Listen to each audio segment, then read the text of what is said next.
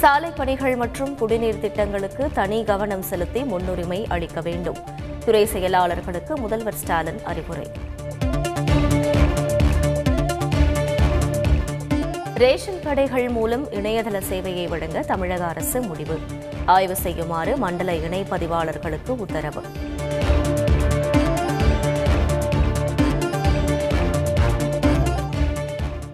பட்டா மாறுதல் உள்ளிட்ட ஆன்லைன் விண்ணப்பங்களை காரணமின்றி நிராகரித்தால் அதிகாரிகள் மீது நடவடிக்கை. வருவாய் நிர்வாக ஆணையர் அலுவலகத்தில் தர உறுதிப்பிரிவை உருவாக்கியது தமிழக அரசு.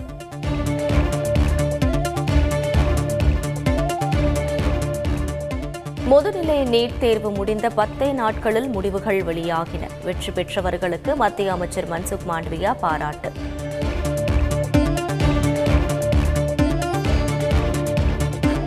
தமிழக கோவில்களில் இருந்து வெளிநாடுகளுக்கு கடத்தப்பட்ட சிலைகள் மீட்பு.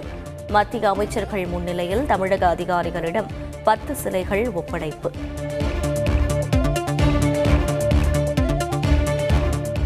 நேதாஜியின் இந்திய தேசிய ராணுவத்தில் பணியாற்றிய அஞ்சலை பொன்னுசாமி மலேசியாவில் மரணம். பிரதமர் மோடி இரங்கல்.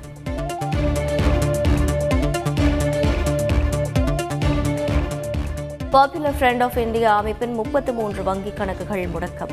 அமலாக்கத்துறை நடவடிக்கை.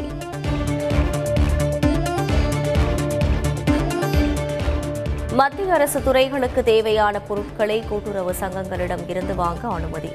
ஜெம் எனப்படும் மின்னணு சந்தை வாயிலாக கொள்முதல் செய்ய மத்திய அமைச்சரவை ஒப்புதல்.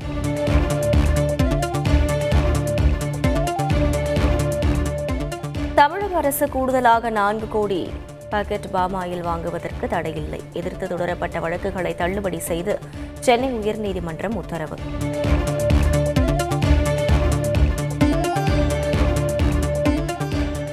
மே மாதத்தில் மத்திய ஜிஎஸ்டியாக இருபத்தி ஐந்தாயிரம் கோடியும் மாநில ஜிஎஸ்டியாக முப்பத்து ஓராயிரம் கோடியும் வசூல்.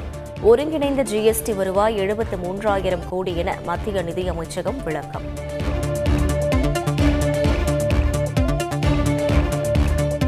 தமிழகத்தில் மூன்று லட்சத்து இருபத்தி ஆறாயிரம் வணிகர்கள் ஜிஎஸ்டி செலுத்தவில்லை. வட்டியுடன் அபராதம் விதிக்கப்படும் என தமிழக வணிக வரித்துறை எச்சரிக்கை.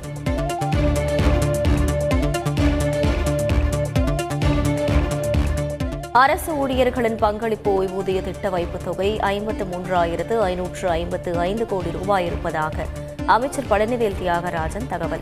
இந்த நிதி ஓய்வூதியத்திற்கு மட்டுமே பயன்படுத்தப்படும் எனவும் விளக்கம். கிறிஸ்தவ தேவாலய பணியாளர்களுக்கு நலவாரியம் அமைத்து தமிழக அரசு உத்தரவு. நலவாரிய உறுப்பினர்களுக்கு உதவித்தொகை வழங்கப்படும் எனவும் அறிவிப்பு.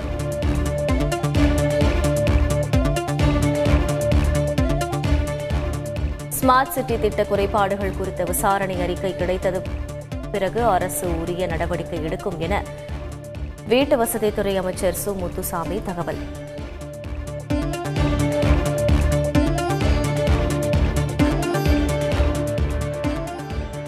நேஷனல் ஹெரால்ட் வழக்கில் சோனியா காந்தி ராகுல் காந்திக்கு சம்மன் அமலாக்கத்துறை நடவடிக்கை.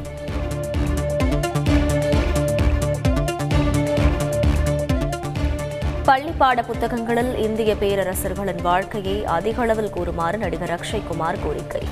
மாமன்னர் பிருத்விராஜ் சௌஹான் பற்றி இரண்டு வரிகள் மட்டுமே இருப்பதாகவும் வேதனை.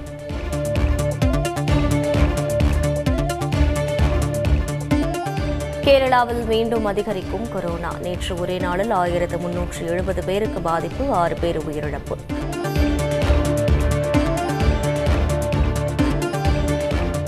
வடமாநில மாணவர்களால் தமிழகத்தில் கொரோனா என கூறிய அமைச்சர் மா. சுப்பிரமணியன் கருத்துக்கு எதிர்ப்பு. வட இந்தியர்கள் மீது பழி சுமத்துவது பொறுப்பற்ற செயல் என உத்தரப்பிரதேச அமைச்சர் ஜித்தன் பிரசாதா கடன் கண்டனம். நீலகிரி கூடலூர் அருகே இரண்டு பேரை தாக்கிக் கொன்ற காட்டு யானை இரவில் வெளியே வர வேண்டாம் என வனத்துறையினர் எச்சரிக்கை.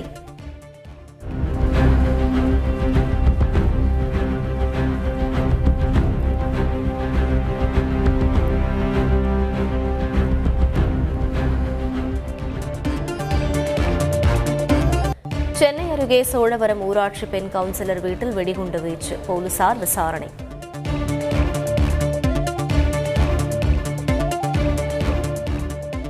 நடிகை பாலியல் வழக்கில் கேரள நடிகர் விஜயபாபுவிடம் ஒன்பது மணி நேரம் விசாரணை.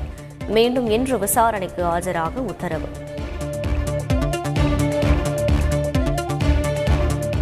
மருத்துவமனைக்கு குப்பை வண்டியில் சடலத்தை கொண்டு வந்த போலீசார். ராஜஸ்தானில் அதிர்ச்சி சம்பவம். மனித உரிமை ஆணையம் நோட்டீஸ்.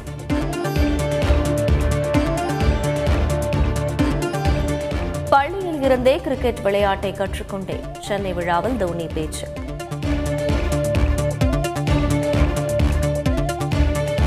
மேட்டூரில் திறக்கப்பட்ட காவிரி நீர் கடைமடை சென்றடைந்தது. நாகை மாவட்டம் இறையான்குடி பகுதியில் மலர் தூவி வரவேற்ற விவசாயிகள்.